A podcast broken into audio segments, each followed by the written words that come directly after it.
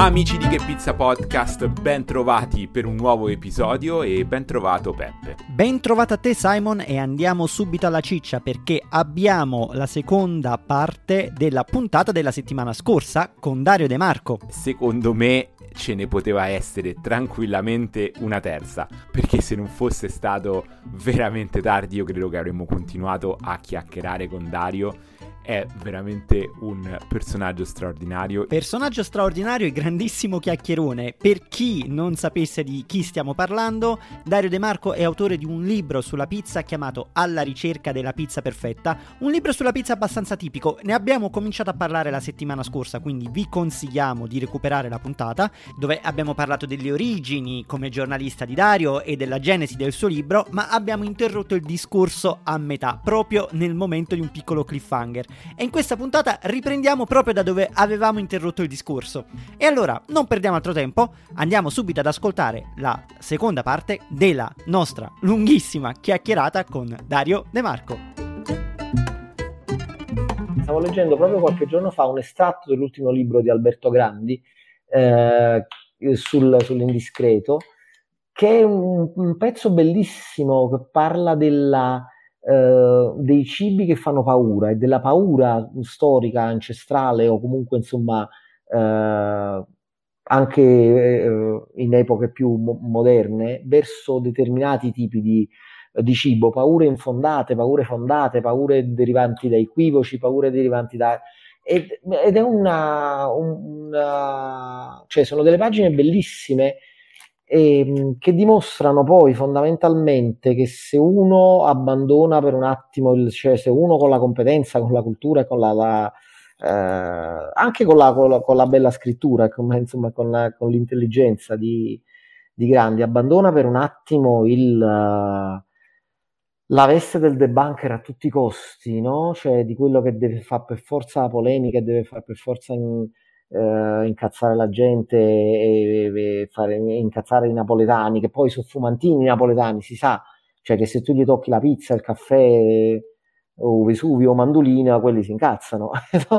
e, e, quindi, quindi è un gioco anche un po', un po facile, insomma, ma, ma, questa poi caratteristica dei napoletani, cioè voglio dire, come gli, il, il, resto degli italiani vedono i napoletani, poi si ribalta perché poi sono, è come all'estero vedono tutti noi italiani, no? perché poi c'è la, la famosa cosa di, di eh, di Grandi che ha scatenato la polemica perché ha detto, e lui ha ragione quando dice io ho parlato per l'ennesima volta di eh, di quello che dico sempre, di quello che, che, ho detto nel libro che è uscito cinque anni fa, di quello che ho detto nel podcast suo che è uscito, che, che lo tengo da tre a due tre anni a questa parte, di quello che ho detto un anno fa in un'intervista al Corriere della Sera, poi pam, quando esce invece la, un'intervista in un giornale straniero, Uh, in cui io dico che la, che la, pizza non è stata inventata a Napoli, ma è stata inventata, o meglio, che non è, che non è stata uh, messa in rampa di lancio, insomma, che non è diventata famosa grazie a Napoli, ma grazie a, uh, a New York, grazie all'America, allora ci rizeliamo tutti quanti noi italiani e ci incazziamo.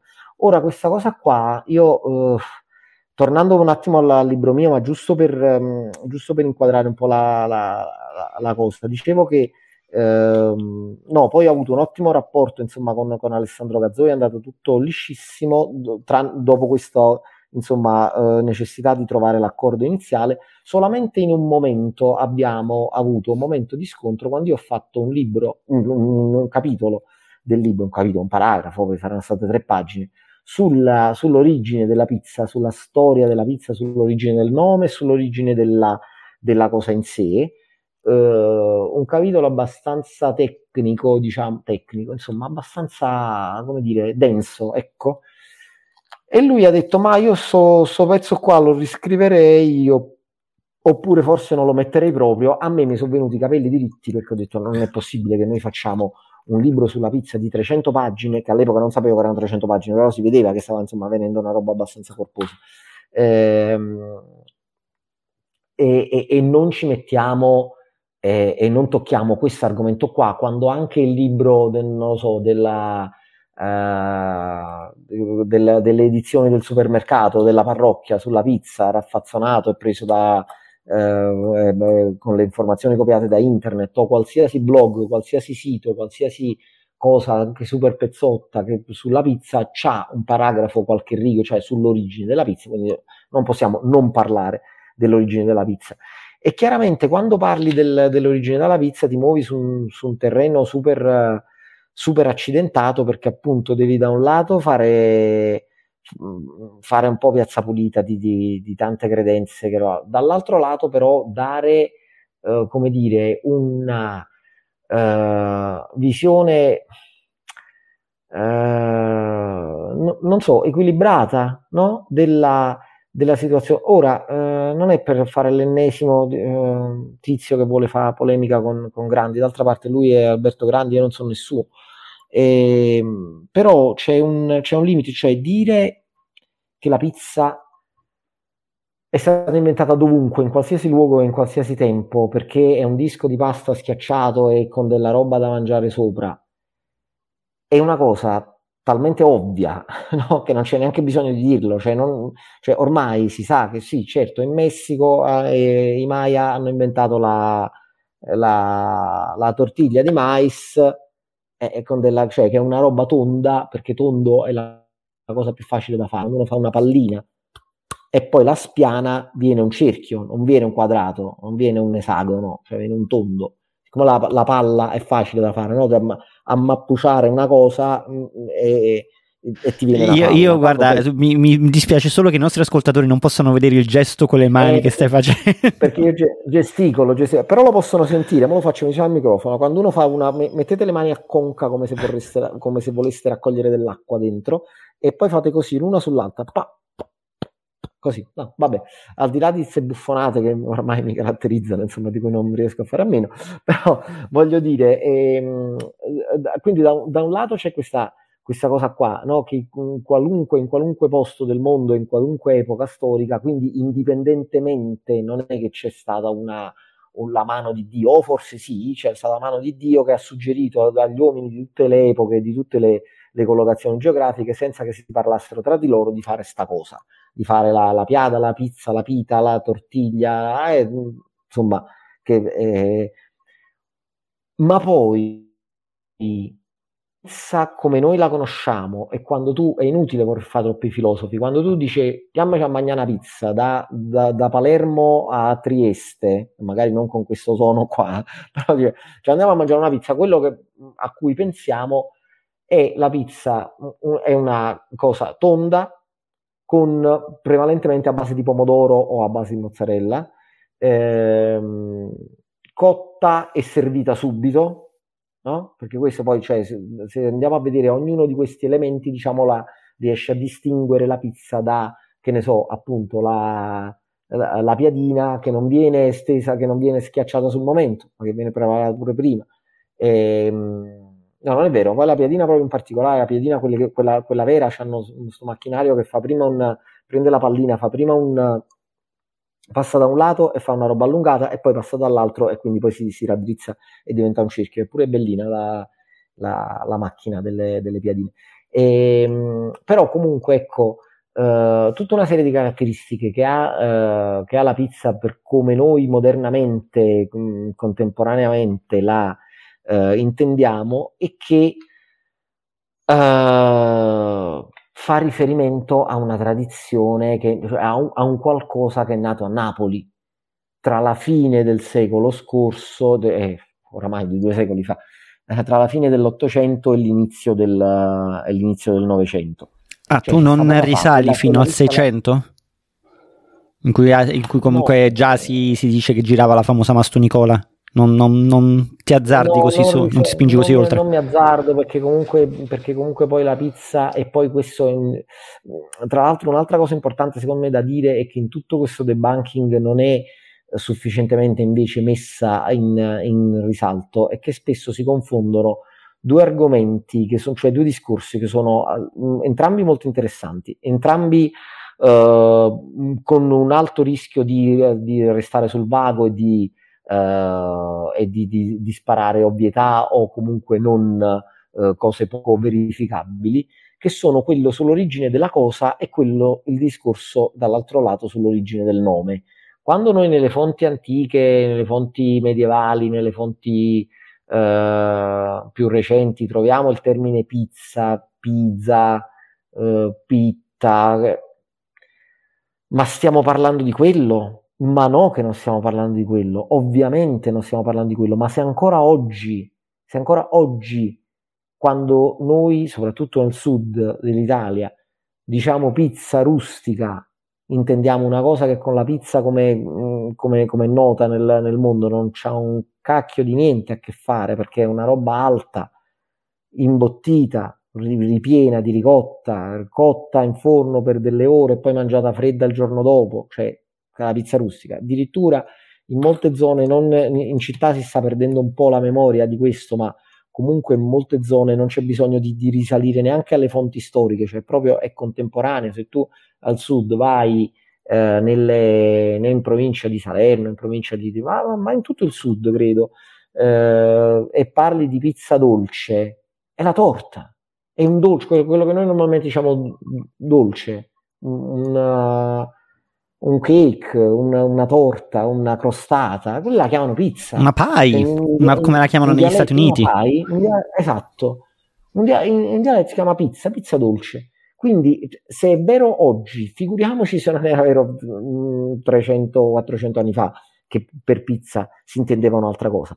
Ora però, dimostrato che la pizza e, e, quindi questo che cosa fa? Dovrebbe dissipare da quell'equivoco che, che, dice, ah no, ma vedi, perché in questo c'è questo famoso testo di, di Gaeta del 1100 eh, in cui si diceva che quello che, che, che i, i varzonari, i, i, come si chiamano in italiano, ehm, i, i, coloni, ehm, dovevano dare 10 pizze a Pasqua e 10 pizze a Natale al, al padrone è, è chiaro che non si parla, che non era quello. Eh cioè, sì, penso che, che secondo me in quel, caso, in quel caso è il, quello del Codex Caetanus, tra l'altro sì. pure prima del 1100, di fine 900, però era più che altro ah, relativo giusto. al fatto che e per la prima volta si vede la parola pizza scritta così come la intendiamo, cioè come la leggiamo eh, noi sì, oggi. Sì, certo. Però no, io sono d'accordo con te nel dire ok, ma sappiamo che tipologia di pizza fosse, cosa si rappresentava. Sì, sappiamo che sicuramente era una, un panificato qualcosa, però non è quella che intendiamo noi oggi. Credo che sia comunque per voler mettere una linea di confine da qualche parte. Perché se no dovremmo sempre risalire ai tempi sì, degli no, antichi certo, egizi, certo, dovremmo sì, sempre sì, risalire, risalire al forno della, dell'antica Pompei, eccetera, eccetera, eccetera. Sì, sì, sì, che anche quelle sono storie bellissime, però voglio dire, appunto dopo che tu mi hai dimostrato che, che, di pizza già si parlava nel Novecento o, o che, o che, l'origine etimologica invece deriva da una parola come pure è stato proposto da alcuni, deriva da una parola, da una parola del uh, mi sembra gota o del, Longobarda del, del tedesco antico, Longobarda sì, del, del, quindi del tedesco antico che cosa mi hai dimostrato? È bellissimo, io sono affascinatissimo dalle etimologie, però che, che, che mi... Mm, cioè, dove, dove, arriviamo? Arriviamo a dire... Dopodiché, però, invece, venendo alla pizza, alla pizza come noi modernamente la conosciamo, oh, non esageriamo, nel senso che a dire che, eh, che l'hanno resa famosa gli americani, perché... Eh, perché è vero, è vero che la pizza eh, era un cibo povero, era un cibo anche di cui non andare orgogliosi, un cibo che, che, faceva, mh, mm, che faceva, anche abbastanza senso, che non veniva mangiato, mangiato magari freddo dopo ore dalla cottura, con questo formaggio irrancidito sopra, tutto quello che volete voi, questo è, è, è, è giustissimo ed è verissimo, però eh, dire che, sono i, eh, che, che è stata nobilitata in America, insomma, è fare un po' il passo più lungo della gamba, nel senso che Uh, e anche dire, come dicono i pizzaioli americani, che sì, è vero che l'origine è quella del, del, della pizza meridionale, però loro l'hanno, come dire, la biforcazione c'è stata talmente tanto tempo fa, cioè dai primi immigrati a fine Ottocento, uh, che, che, sono andati in, uh, in America che la pizza uh, americana ha una dignità autonoma perché diciamo ha fatto la maggior parte del suo percorso uh, per conto suo e, e quindi diciamo ha una, ha una, dignità autonoma rispetto, rispetto a quella italiana. Ehm, su questo ni, ni, mi sentirei di dire nel senso che Uh, come dice uh, Pignataro nel suo, nel suo libro Pizza, mi pare che si chiama proprio, proprio Pizza, Ehm... Pizza è una storia contemporanea, se non mi sbaglio. Pizza è una storia contemporanea? Eh, sì, boh, non lo so, sì, può essere. Ah sì, perché quello di Mattozzi invece era una pizza è una storia napoletana. Esatto. Che, che, che, sì, eh. e, che pure è molto interessante quello di Mattozzi. No, quello è stupendo, molto, infatti il giorno che intervisteremo Mattozzi sarà la fine. Eh, eh. E, e, quindi la, la dimostrazione, la, uno, uno, degli elementi insomma, da, da, da, da, sottolineare è quello che, che dice Pignataro quando cita un articolo, mi pare del New York Times o comunque insomma di un, di un, giornale, eh, di un giornale americano nel, nell'immediato dopoguerra o comunque negli anni 40 che dice ah se gli americani conoscessero appunto un reportage dall'Italia dove si parla della pizza dice ah se gli americani conoscessero se tutti gli americani conoscessero la diventerebbe cibo nazionale eh, al pari se non di più del, del panino con l'hamburger a dimostrazione che fino al secondo dopoguerra, quindi fino a metà del Novecento, in America la pizza non era assolutamente né il cibo nazionale né un cibo conosciuto eh, così tanto, perché se uno dice ah, se la conoscevi significa che conosciuto non, non, lo era, e quindi è vero che c'erano i pizzaioli già da più di 50 anni, da 60-70 anni, i vari lombardi, eccetera, però mh, mm, è, è lecito supporre, è lecito ipotizzare che eh, queste mh, pizzerie, che poi all'inizio manco erano pizzerie, in realtà erano, erano, gastronomie, erano spazi alimentari che poi in un certo senso eh, utilizzavano un po' gli ingredienti avanzati non venduti per fare queste per fare queste pizze, per fare queste cose che poi vendevano cotte già, queste preparazioni già cotte, già cucinate. E, ehm, ma la cosa più importante è che molto probabilmente rimanevano circoscritte nell'alveo delle varie Little Italy, cioè erano di cibi di immigrati per, per immigrati, eh, un po' come Uh, ce ne sono pochi, perché noi non li conosciamo, insomma, ma quei, quei negozi, quei, quei ristorantini, quegli spacci, uh, quei locali di, uh, non so, bengalesi o voi eh, senegalesi o cinesi che vendono però quelle robe lo solamente, eh, cioè, non è che non ti fanno entrare, si fa i clienti, ma non ci capisci niente perché è tutta roba di importazione, non riesci neanche a leggere i, i, i caratteri e quindi per carità, insomma, ben beh, però si capisce che è una cosa veramente rivolta a un pubblico, uh, a un pubblico, cioè a un target, diciamo, commerciale ben, uh, ben definito. Probabilmente, probabilmente la pizza in ehm, in America eh, era così. Anche il tanto citato a sostegno di questa, delle, delle tesi di grandi, i tanto citati eh, pezzi della, della Serao, ecco, no? il, quel pezzo famoso della Serao, a parte che ehm, quel pezzo della Serao è, eh, è successivo a quello altrettanto famoso di, di De Santis dove si dice andavamo a mangiare la pizza in certe stanze, che sarebbe, quando dice certe stanze, da lì si è inferito diciamo, il fatto che le pizzerie avessero subito attorno a quegli anni, cioè diciamo attorno agli anni, non mi ricordo che era Peppe, 60-70 dell'Ottocento.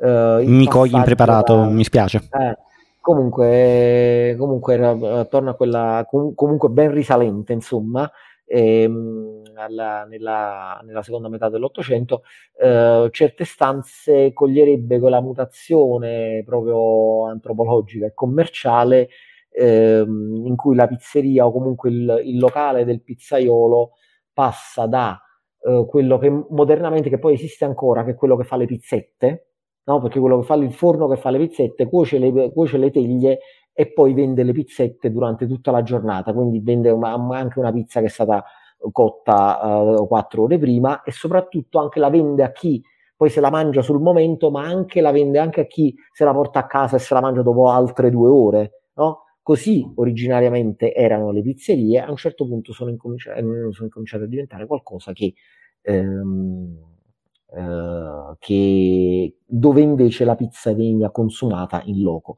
È proprio questa, come dicevo prima, una delle caratteristiche principali della pizza quale modernamente la conosciamo, cioè il fatto di essere cotta e mangiata, no? il fatto di essere eh, stesa, condita, cotta e mangiata, il tutto nel giro di eh, poche, eh, pochi minuti, proprio non, non, neanche decine di minuti, proprio pochi minuti. E, ehm, e quindi eh, mettere, in, mettere in dubbio che, che De Santis dicendo in certe stanze, De Santis il, lo diciamo per chi, perché magari insomma, andiamo, diamo per scontate delle, delle, cose, è un passo in cui il De Santis, il, il De Santis, cioè il, lo storico della letteratura italiana, grandissimo intellettuale, insomma, quindi non un food writer come, come noi, come noi altri, ehm, però appunto nella sua autobiografia eh, racconta, racconta di questa di, questa, di queste cose e, e quindi e, e Gandhi diceva sì vabbè ma non è detto che fosse, ehm, che fosse così istituzionalizzata già all'epoca la, la pizzeria, sempre questo sempre per confutare diciamo, il, il cosiddetto primato napoletano. No? Ehm, a me piace perché quasi questa, questa, puntata si sta trasformando in una puntata di risposta alla puntata con Grandi. No, vabbè, ma per carità, ma per carità, che, che, poi non lo volevo, non volevo farlo, insomma, va bene che l'abbiamo fatto sulla, sulla fine, se no veramente sembrava una, una, polemica. La verità è che secondo me mh, lui da un lato, eh, proprio no, ma finisco di dire quello che stavo dicendo, il, il tanto citato anche pezzo della, della Serao, che poi sono vari pezzi del, del ventre di Napoli, eh, che è un libro bellissimo, insomma, scritto da Matilde Serao, oh, fine 800, qua siamo già qualche decennio più tardi, eh, e parla di varie cose. Parla innanzitutto di quanto facevano schifo queste pizze. Lei le descriveva proprio.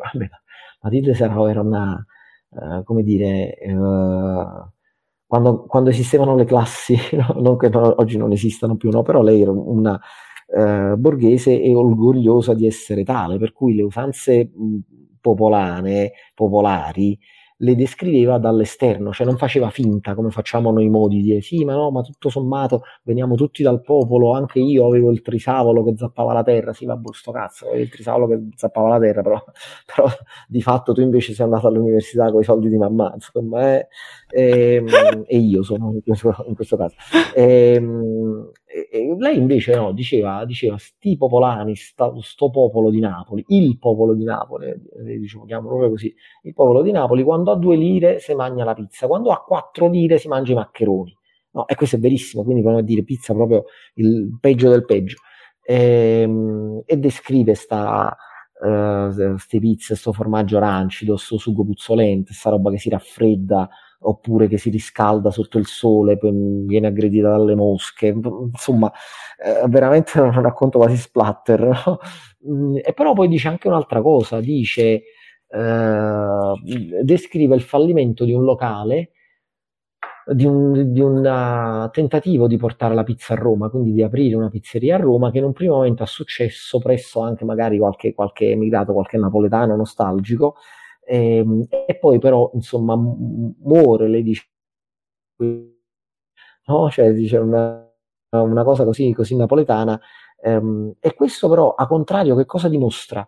dimostra che di fatto, cioè, Grandi lo usa questo passo per dire, per dire ecco, vedi, cioè, era una, una cosa che eh, la, la, pizza e la pizzeria era una roba che si usava solamente a Napoli e che quindi Napoli non era riuscita ad esportare, però a contrario dimostra che effettivamente, cioè, a Napoli si usava ed era un format già, tra virgolette, format comunque ben, ben definito, cioè appunto ripetiamo, pizza dove tu ti siedi, eh, dove te la portano calda, dove te la mangi sul momento e, e, e, eccetera. Ehm, e, quindi voglio dire, il fatto che, che, la pizza non si sia, che la pizzeria non si sia riuscita a esportare a Roma a fine 800, eh, vuol dire che però la pizzeria esisteva già più o meno in maniera più o meno simile a quella che, ehm, a quella che conosciamo noi. Eh, tornando, a, tornando a Grandi, eh, di fatto io penso che appunto, come, come dicevo prima, a proposito di, quel, di quell'altro suo, suo passo, insomma, che, che, si può leggere su, su internet, che, eh, che è tratto dalla, dall'ultimo libro, e in generale poi la maggior parte delle cose che scrive, è che quando uno scrive rilassato e senza, il, senza l'obbligo di fare polemica, no, perché, perché Gandhi dice qui, dice due cose secondo me in contraddizione, cioè lui dice eh, io non, eh, di tutto mi potete accusare, tranne che del fatto che io voglio, ehm, che io dico apposta delle cose forti perché voglio farmi pubblicità, perché voglio far parlare di me. No? E io, io gli credo, non è che non gli credo, però poi non puoi dire dieci minuti dopo, dire no, perché sai, poi a me piace un po' fare eh, solleticare, insomma, le triggerare, si direbbe modernamente, anche se non credo che lo usi questo, questo termine da Giovincelli.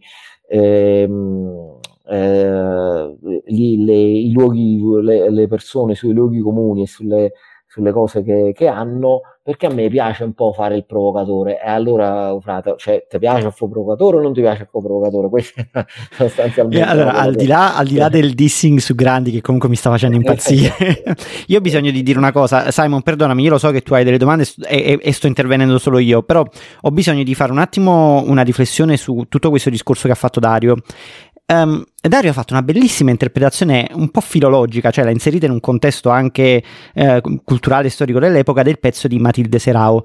Ora, il pezzo di Matilde Serao, come, come tantissimi altri pezzi storici sulla pizza, viene citato regolarmente, estrapolato dal suo contesto per dimostrare determinate tesi. L'ho fatto anche io, cioè quando io ho parlato con Grandi, io non è perché mi sono letto il ventre di Napoli e guarda caso o mi sono ricordato di quella parte, no, perché l'ho letto anche da, da altri autori. E, e quello che voglio dire è che una cosa che ho notato è che quando si fanno queste ricostruzioni storiche sulla pizza, si tende semplicemente a lavorare sul lavoro di altri, ovvero adesso è appena uscito per esempio il libro di Luca Cesari, bel libro, a me è piaciuto per l'amor di Dio, però si tratta semplicemente di un puzzle che prende tanti pezzi qua, là, su, giù, di lavori che, fanno, che hanno fatto altri, li diciamo rimette un po' assieme e gli dà una differente visione. Però manca. Scusami Peppe, scusami, Peppe ti devo interrompere. Vai. Tu quindi stai dicendo, ti stai dicendo che ti sei letto il libro di Cesari che è appena uscito e non ti sei letto il libro mio che è uscito due anni fa? Assolutamente no, sì. Io, infa- io, io basta, io. Eh, ti dirò di più, ma questa cosa te la dirò separatamente, non te la dico qua in, on the record, te la dirò off the record. Io non, l'ho, io non l'ho, ancora, non l'ho ancora, letto. Beh, io l'ho comprato proprio nel giorno in cui è uscito, era la stazione, sono andato a chiederlo, me lo sono fatto tirare dal magazzino che era fresco di stampa arrivato due minuti prima, quindi se ti vuoi sentire ancora un po' più offeso. Vedi che, poi, vedi che poi i debunker, perché comunque Cesari pure, pure scuola debunker. Sì, però ecco, fanno tanto, quello che, quello che dico io. Però poi alla fine vendono, Ma quello, allora, quello che dico io è che comunque non, non ho visto nel libro di Cesari un lavoro autonomo. Cosa intendo per lavoro autonomo? Prendiamo Mattozzi, quello è un libro stupendo, secondo me, almeno tra quelli che ho letto io, il miglior libro mai scritto sulla pizza. Perché?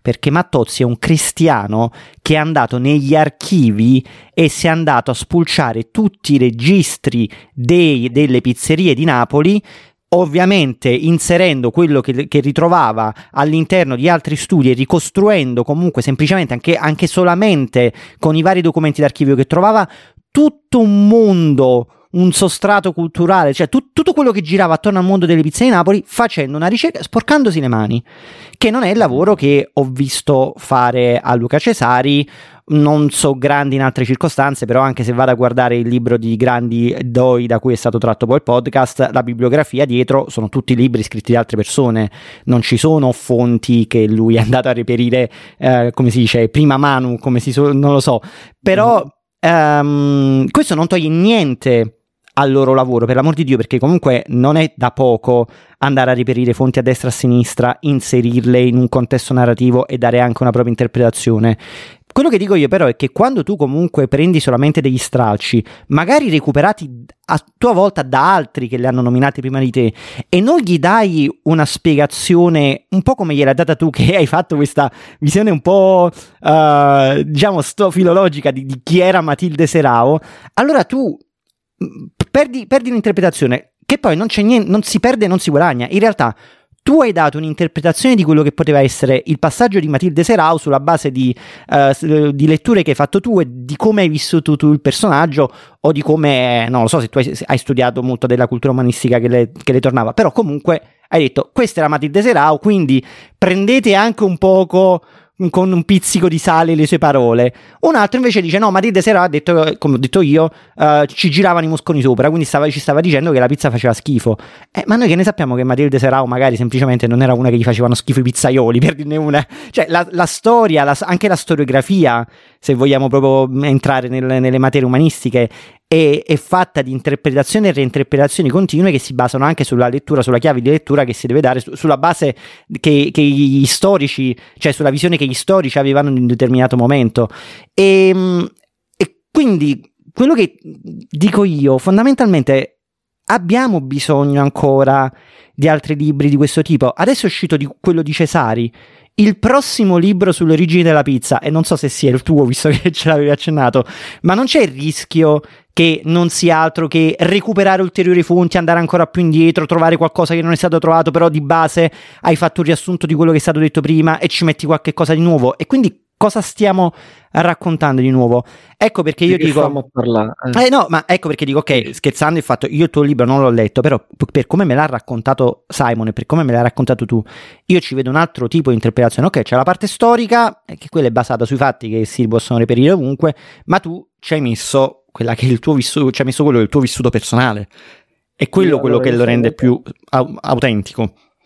Sono molto d'accordo con quello che dici tu, nel senso che ehm, si finisce per fare A, delle ripetizioni di cose che sono sempre, sono sempre le stesse, si tramandano, diciamo, da, da- da libro a libro e da blog a blog, e, e- e B, un, un uso strumentale della, delle cose, no? Perché tu delle, delle fonti e delle, delle cose, adesso non sto parlando di Cesari, che purtroppo non ho ancora letto perché sono in un periodo veramente di, di- di merda, infatti sono molto contento di essere riuscito a organizzare questa, questa chiacchierata con voi perché veramente è, è aria per me, insomma, nel senso che, che- che non ho avuto per vari mesi, insomma, il tempo né di, né di leggere, né di respirare, né di fare qualsiasi cosa che non fosse lavoro e, e- e impicci pratici, im- impicci, insomma, di, di- di tipo concreto. E, mm, quindi, quindi, ripeto, Cesare non lo so, eh, ma eh, tra l'altro mi ha pure ringraziato perché ci siamo sentiti spesso. Io stavo scrivendo il, il libro quando, eh, quando l'ho, l'ho consultato per delle cose e poi lui mi ha, insomma, ogni tanto mi, mi risentivo, cioè ci risentivamo per delle cose invece che stava, che stava scrivendo lui e, mm, e quindi, e quindi ovviamente siamo o, l'uno nei, libri, nei ringraziamenti dell'altro, insomma ci siamo smarchettati a vicenda. E, mm, no, però lui è più, è più serio di me, nel senso che, che lui è anche quello sulla pasta, è bellissimo secondo me.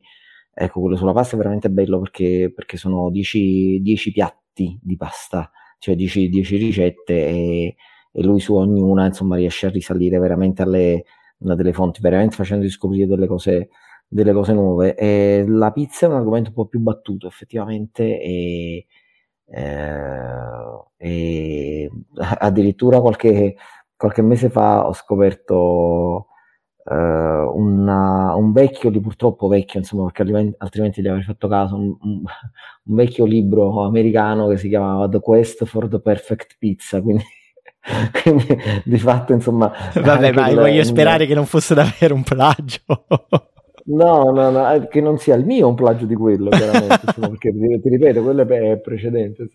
E, e quindi, e quindi eh, rispetto alla, alla questione della, eh, delle, delle fonti, ecco, io non sono uno storico, non sono, non so niente fondamentalmente, c'è un giornalista cazzaro di quelli che, di quelli che sanno di tutto un po' e quindi diciamo niente bene e però un, un papocchio, insomma, un po' di, di, di conoscenze raffazzonate su, su tutto.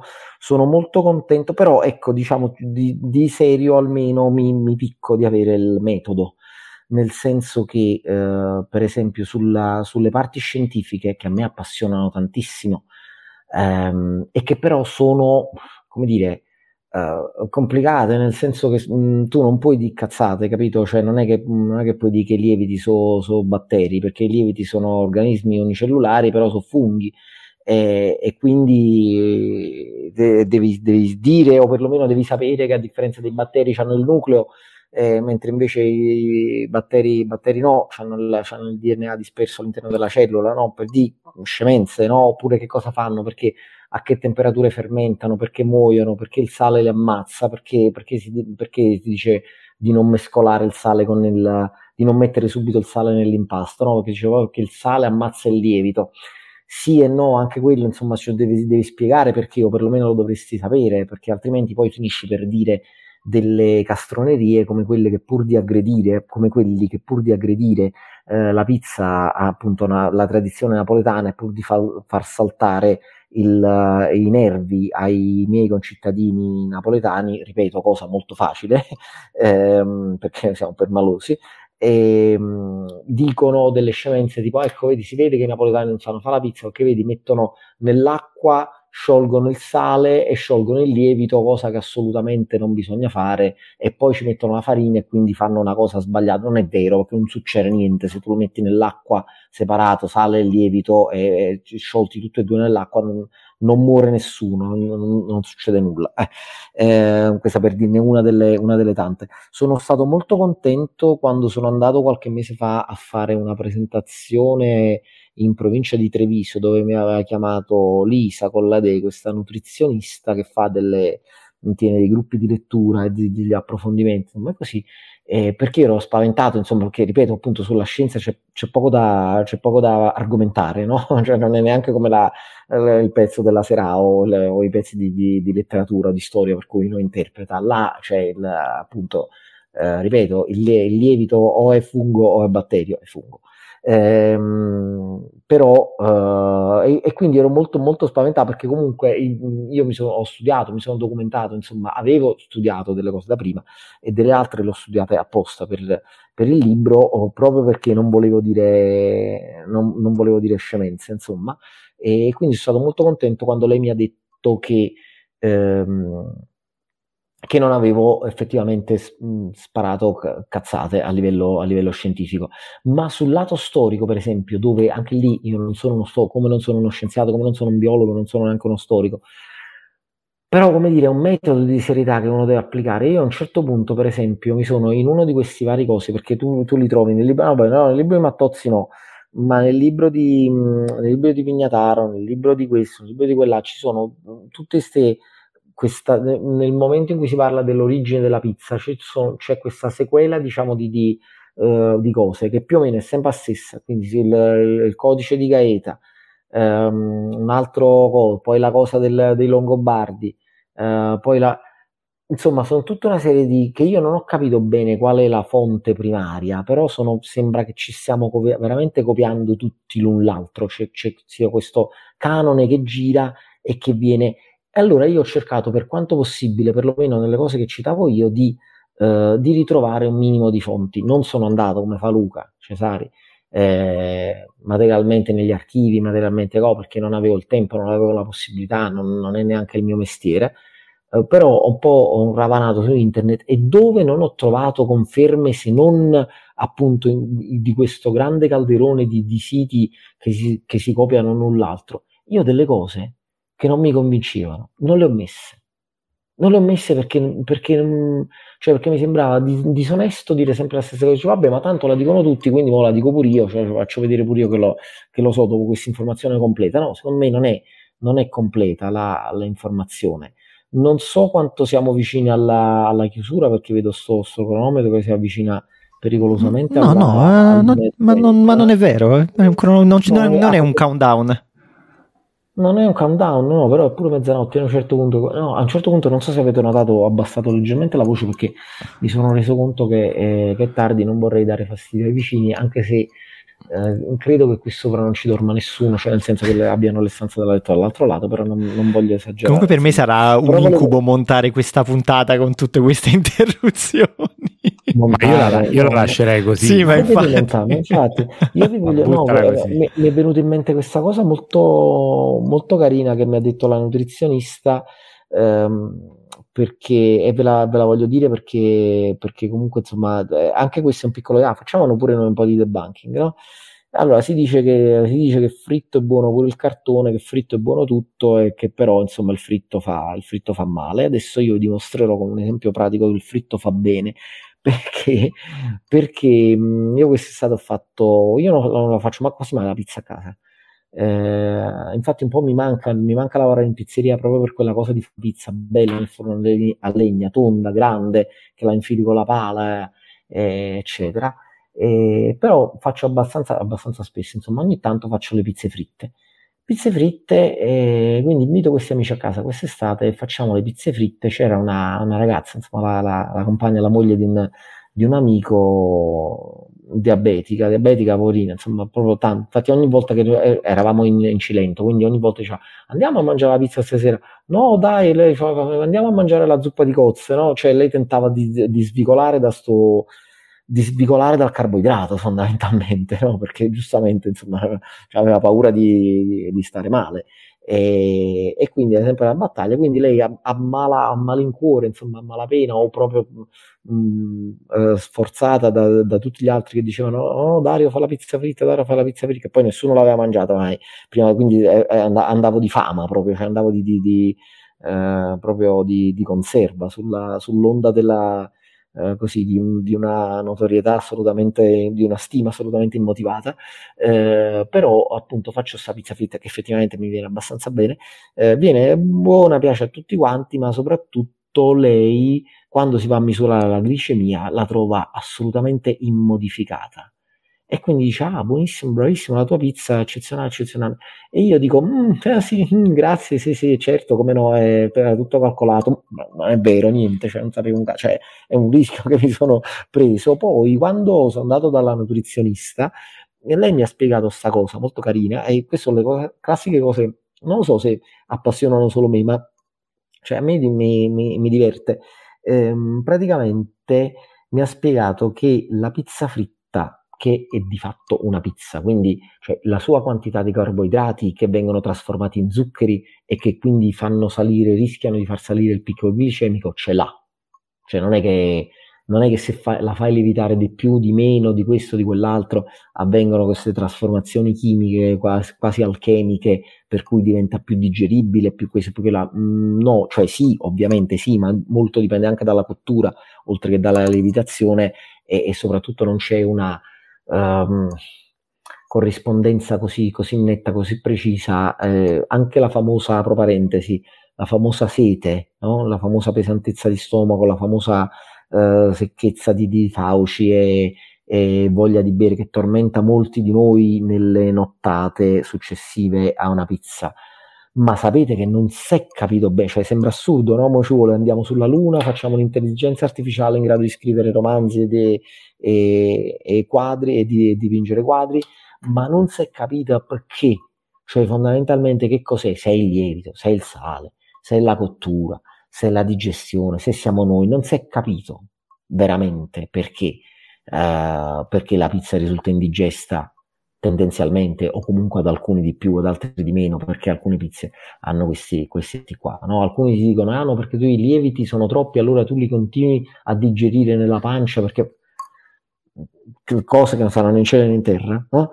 e, e, e, vabbè, e quindi tornando, tornando lì, le, mi, mi, dice la nutrizionista, mi dice sì, perché a parità di quantità di carboidrati, quindi a parità di pizza, la stessa pallina con cui tu fai una montanara fritta e fai invece una pizza al, uh, al forno, l'olio della frittura, quindi i grassi che ci sono, quindi sicuramente fanno, faranno la loro parte di, di male, insomma, nel, nel, senso, ma non quello di quella pizza fritta là. Cioè, se uno beve olio di frittura tutti i giorni, è chiaro che fa male. Però, se uno ogni tanto mangia, mangia fritto, non succede niente, secondo me. Eh, ma, ma soprattutto succede che rallentano l'assimilazione del carboidrato e quindi rendono la digestione più lunga e quindi diluiscono, diciamo, nel corso del tempo l'assimilazione degli zuccheri e quindi non fanno salire il picco glicemico agli altri, uh, ai nostri amici uh, diabetici e comunque a quelli che, che soffrono insomma di, di picco glicemico. Uh, per cui la conclusione di tutto questo discorso è ragazzi mangiate pizza fritta. Questo mi sembra una cosa bellissima, quindi anche eh? diciamo al bar la mattina a colazione eh. davanti all'eterno dilemma tra cornetto normale e bomba fritta, scegliete la bomba fritta. Assolutamente. Eh, questo, eh, il fritto non è pesante. Senti Dario, io proprio per questo mix che ho trovato abbastanza unico nel tuo libro di eh, nozioni storiche, di storia tua personale, eh, anche di cenni pratici, perché eh, diciamolo, tu nel libro così molto un po' di soppiatto, però ci, ci infili anche un paio di ricettine da far provare, che io eh, ho trovato mh, eh, delicate, gra- graziose, nel senso no, non come ricette perché non ho provato a farle, eh, però ho, ho, trovato un modo carino di dire, ma guarda, pro- provate, sporcatevi le mani, provate a fare questa pizza, non è che stiamo parlando di una cosa impossibile. Ma ehm, ti volevo chiedere una cosa, mosso da, da, profonda invidia, perché ti devo dire che quando sono arrivato alla parte in cui raccontavi eh, della tua esperienza in pizzeria, ho detto, ecco, lo vedi, basta. Domani vado a cercare lavoro come pizzaiolo, lo faccio, vedi, lo, lo, sapevo, lo sapevo. E, ehm, ti volevo chiedere una sicuramente una cosa che viene eh, una critica che viene mossa a, ai giornalisti in generale di chi scrive e parla di qualcosa mi viene da dire ancora di più in un campo come la pizza che è un campo dominato dall'artigianalità, dalla eh, tradizione che si tramanda di generazioni, dai pizzaioli che vengono messi dietro al banco, che ancora non sanno camminare e così via. Il fatto di, di esserci stato anche tu dietro al banco in mm-hmm. magari un momento eh, meno classico della tua vita, quindi già eh, dopo altre esperienze lavorative, quanto pensi che ti abbia dato eh, in, in, termini di credibilità dello scrivere di pizza? Cioè, ti, quando tu scrivi di pizza ti senti di poter parlare con un po' più di autorevolezza perché tu le mani in pasta ce le hai messe, le cose le hai fatte? Eh, guarda, ti vorrei dire di no, ma in realtà sì, nel senso che effettivamente mh, autorevolezza verso l'esterno non lo so, sì, mh, sicuramente diciamo vedo, anche se non, non, non me l'aspettavo, però mh, vedo che eh, spesso appunto quando ho portato il libro in giro eh, o comunque insomma quando vengo chiamato in, in causa, eh, molti colleghi, molti librai, persone insomma, con cui parlo che, che mi presentano sottolineano questa cosa, cioè dicono guarda tu sta cosa, eh, perché lui ha fatto anche il pizzaiolo, perché questa cosa la dobbiamo scrivere che ha fatto il pizzaiolo, eh, ricordiamoci di dirlo che ha fatto il pizzaiolo. Quindi come dire, una, una legittimazione, o forse perché appunto c'è questo mito della legittimazione eh, in qualche modo insomma di, di eh, pratica, però sì, forse trattandosi insomma di uh, di un mestiere che poi noi stiamo sviluppando, secondo me, un, un atteggiamento ambivalente ecco, nei confronti delle, ehm, dei, dei, dei, mestieri, di alcuni mestieri manuali, no? perché da un lato li teniamo sempre e comunque, c'è sempre, anche se a livello inconscio, c'è sempre la cosa di, del, del mestiere manuale come, come come, come, lavoro di Serie B, insomma, comunque come, eh, come cosa che, che, almeno storicamente insomma, è stata appannaggio di, di eh, cioè è stata riservata comunque a persone delle, delle classi inferiori, no? Eh, e dall'altro, proprio forse per questo senso di colpa storico, per questo nostro allontanarci, come dire, dalla, dalla materia, no? perché, perché comunque di fatto è così, stiamo allontanando dalla materia, stiamo allontanando dalle, eh, dalle non corso conservatore, tradizionalista e, come dire, e, e fascista, però, però, di fatto insomma è un po', un po vero anche quello che dice Slow Food, quello che, quello che si nota tutti, si, si, cucina di meno, si fa, si fa, la spesa in maniera più asettica, non al mercato, ma non, non si va in campagna, si, cioè, sono una serie di cose che, che, piano piano si stanno perdendo, contemporaneamente si sta ricreando il mito appunto di queste cose, proprio quanto più ce ne allontaniamo, tanto più poi ne, ne, ne andiamo a, a, a, gonfiare, a gonfiare il mito, no? rispetto rispetto appunto alla tradizione, rispetto alla bontà della vita di una volta, che non era vero, si campava una chiavica nelle campagne, cioè si, si, si stava male, si moriva delle malattie più stupide e, e, e quindi insomma andiamoci, andiamoci piano questa roba qua, però è, è, vero che effettivamente insomma mh, si, perdendosi un po' il contatto con queste con certi tipi di, di, cose, poi si arrivano a mitizzare queste figure di, di artigiani o comunque di, di, di persone che, che, che, manipolano la materia, per cui è tutto un maestro, un mito, un eh, insegnaci a vivere, poi diventa appunto da maestro di pizzaiolo, diventano metra pensée che si consultano su qualsiasi, per qualsiasi insomma, eh, cosa che riguardi la pizza, che riguardi il cibo in generale, che riguardi anche non, non, non il cibo, ma, ma, qualsiasi altra cosa. Quindi eh, diciamo sicuramente c'è questo, questo aspetto. Io personalmente se mi sento più eh, fiducioso e, e, come dire e, e, sicuro e preparato, sì, nel senso che, che comunque sono contento di averlo fatto, sono contento di averlo fatto a tempo limitato, nel senso che effettivamente era difficile farlo, farlo di più, farlo più a lungo per, com- per me personalmente, per come, per come, si è strutturata la mia vita e per il momento della, della vita in cui, uh, in cui, è arrivata questa cosa. E, e però sono molto, sono molto felice di averlo, di averlo fatto perché comunque tutta una serie di cose eh, sarà anche questa una cosa retorica, una cosa banale, ma mh, veramente se uno non le tocca con mano non, non, non lo capisce, cioè lo capisce chiunque che è dura lavorare davanti a un forno d'estate senza l'aria condizionata, cosa che noi tra l'altro avevamo nella pizzeria di, Patrick, perché pizzeria piccolina e, e, e con la pizzeria nel, all'interno del locale, quindi stavamo abbastanza freschi anche, anche d'estate, forse pure, pure di più.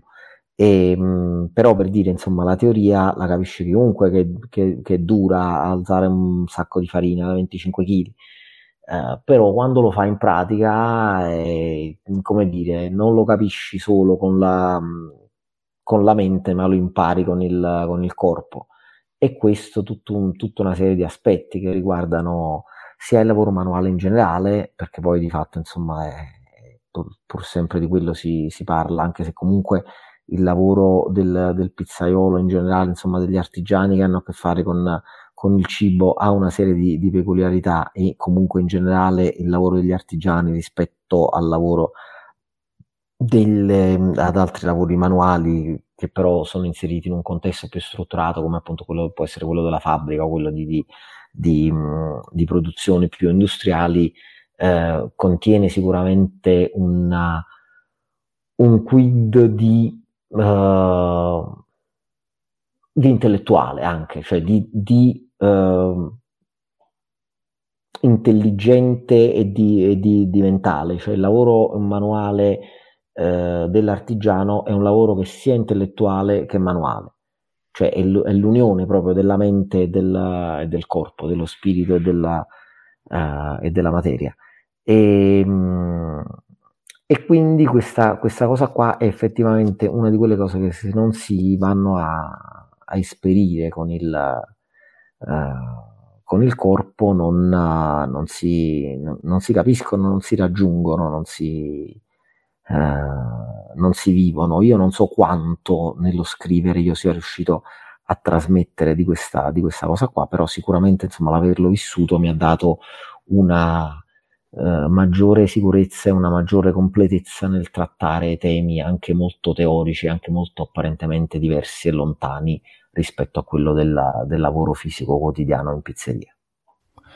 Allora, andiamo in chiusura. Io però prima di lasciare a Simon la domanda di chiusura di rito, vorrei farti tre domande a raffica per cui ogni, per ogni domanda mi aspetto una risposta proprio snella e pulita.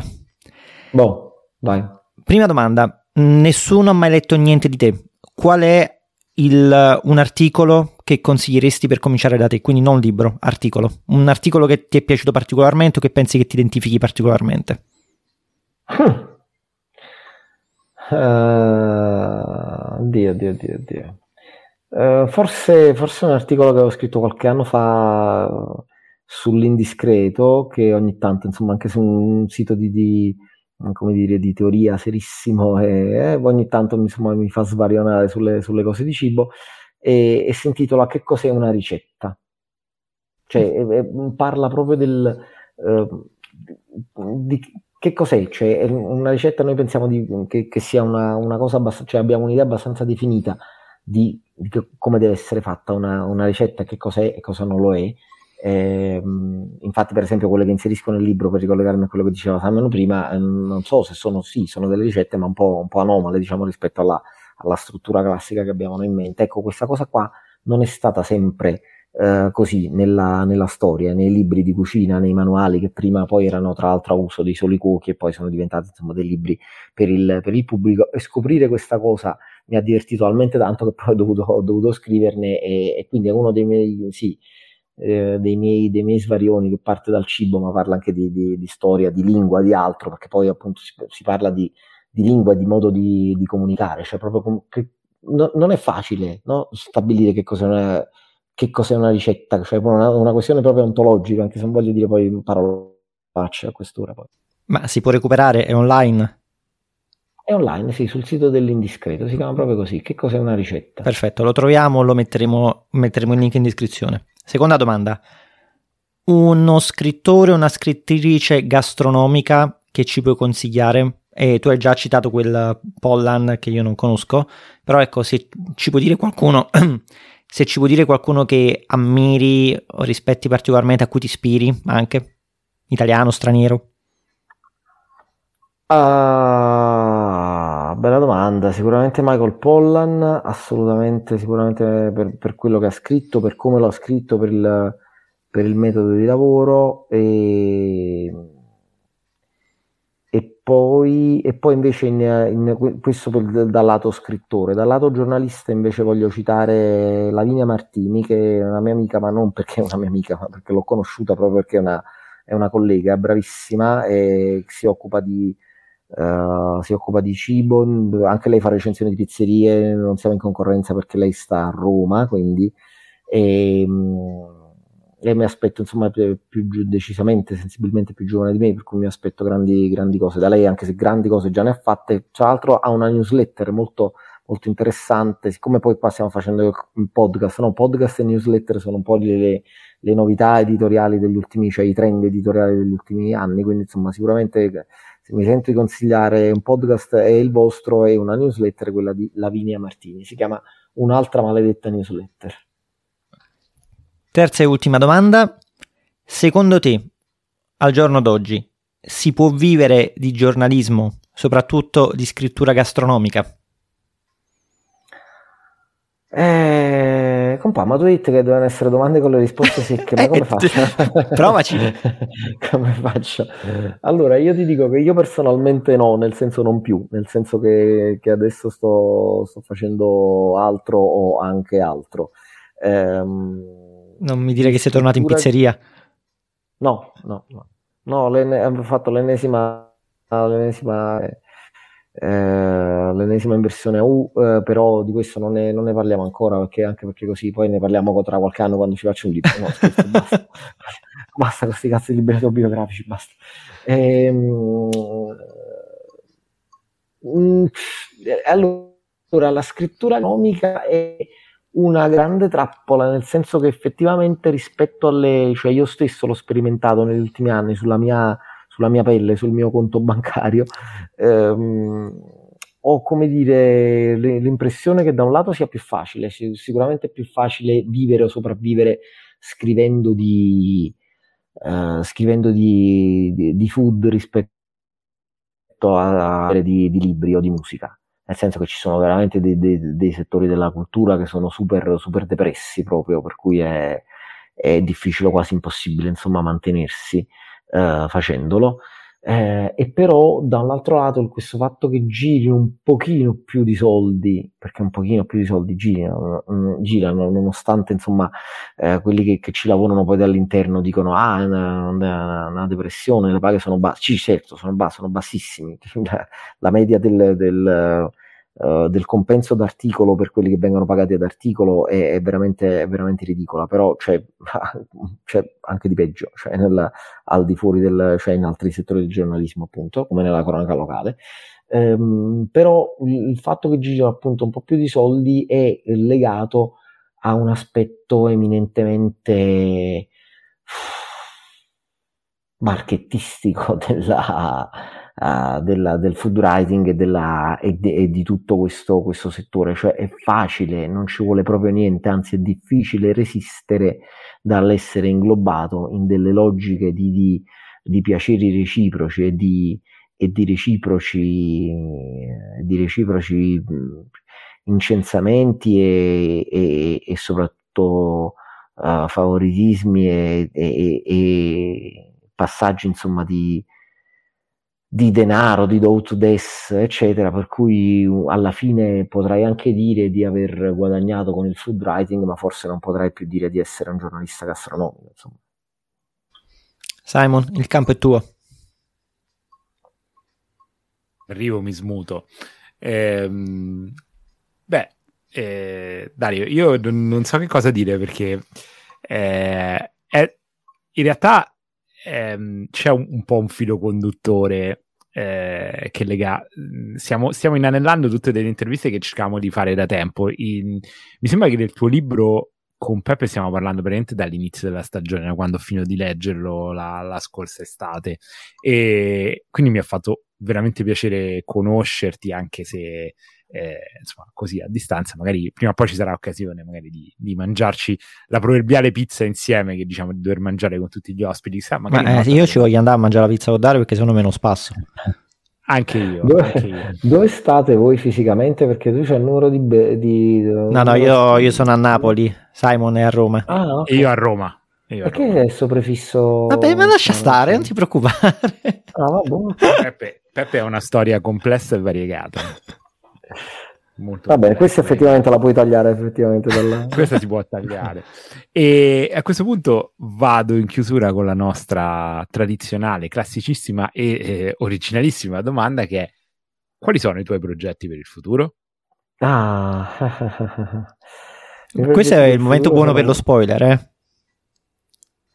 Il momento dello spoiler, eh, cioè dello, dello, scoop. No, no, no, ma quello già l'abbiamo detto. L'abbiamo detto, però ecco, questo è un quiz per il, per l'ascoltatore. In realtà l'abbiamo, questa cosa del, della vera origine della margherita l'abbiamo detta a un certo punto. L'abbiamo, l'abbiamo rivelata, l'abbiamo, l'abbiamo spiegata. E, e, basta, non diciamo altro, diciamo solo che appunto che, che l'ha inventata un russo. E, mh, eh, progetti per il futuro, quello di scrivere libri di narrativa sperimentale. Bello. Uh, non fate quella faccia perché è così, è vero. Cioè, eh, faccio, finta di, faccio, finta di, di, sapere cosa sia, però mi piace bello per come sì, l'ha detto in modo, modo secco. Ah, bellissimo. Fantastico. Oh, io quello che voglio aggiungere è che il, il, mood che ho vissuto in questa puntata è stato quello delle registrazioni fatte durante la pandemia, proprio primissima stagione di Che Pizza Podcast.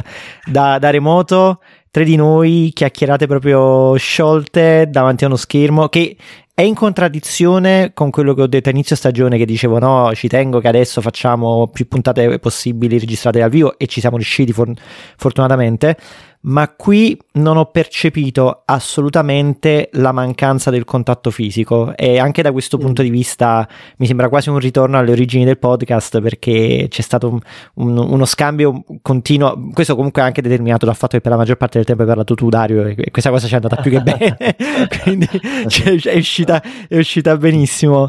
E, e, poi un'altra cosa che ci tengo ad aggiungere è che con Dario abbiamo battuto qualsiasi record di possibile di durata delle sì, nostre puntate. Andati, no, beh, siamo andati veramente voi, oltre, voi oltre le puntate, le puntate le, le editate parecchio? Cioè, no, di quanto sono le puntate? Allora, la media, la media è di 45 minuti, un'ora, con mm. alcuni ospiti particolarmente loquaci siamo andati anche sugli 80 minuti.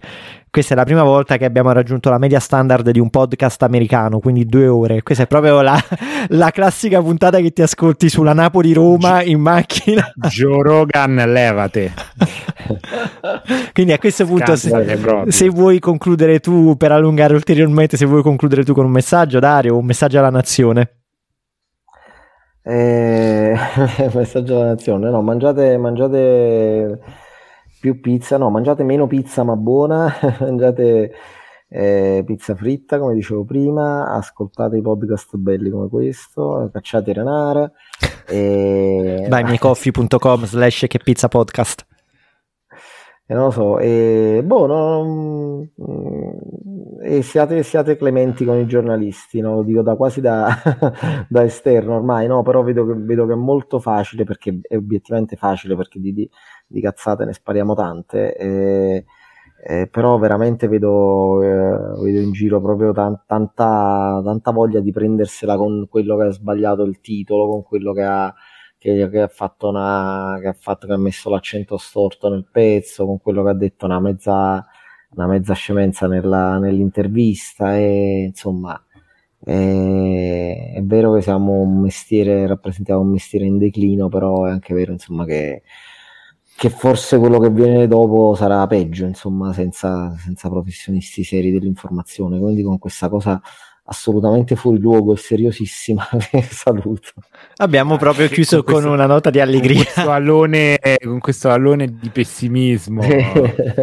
Vabbè, comunque non, non, ti preoccupare perché si è percepito proprio la... come dire, si è, si è, percepito che è venuto dal cuore. Infatti noi mm. come usiamo sempre dire, noi queste cose le diciamo sempre con il cuore in mano e sempre... Per amore della pizza.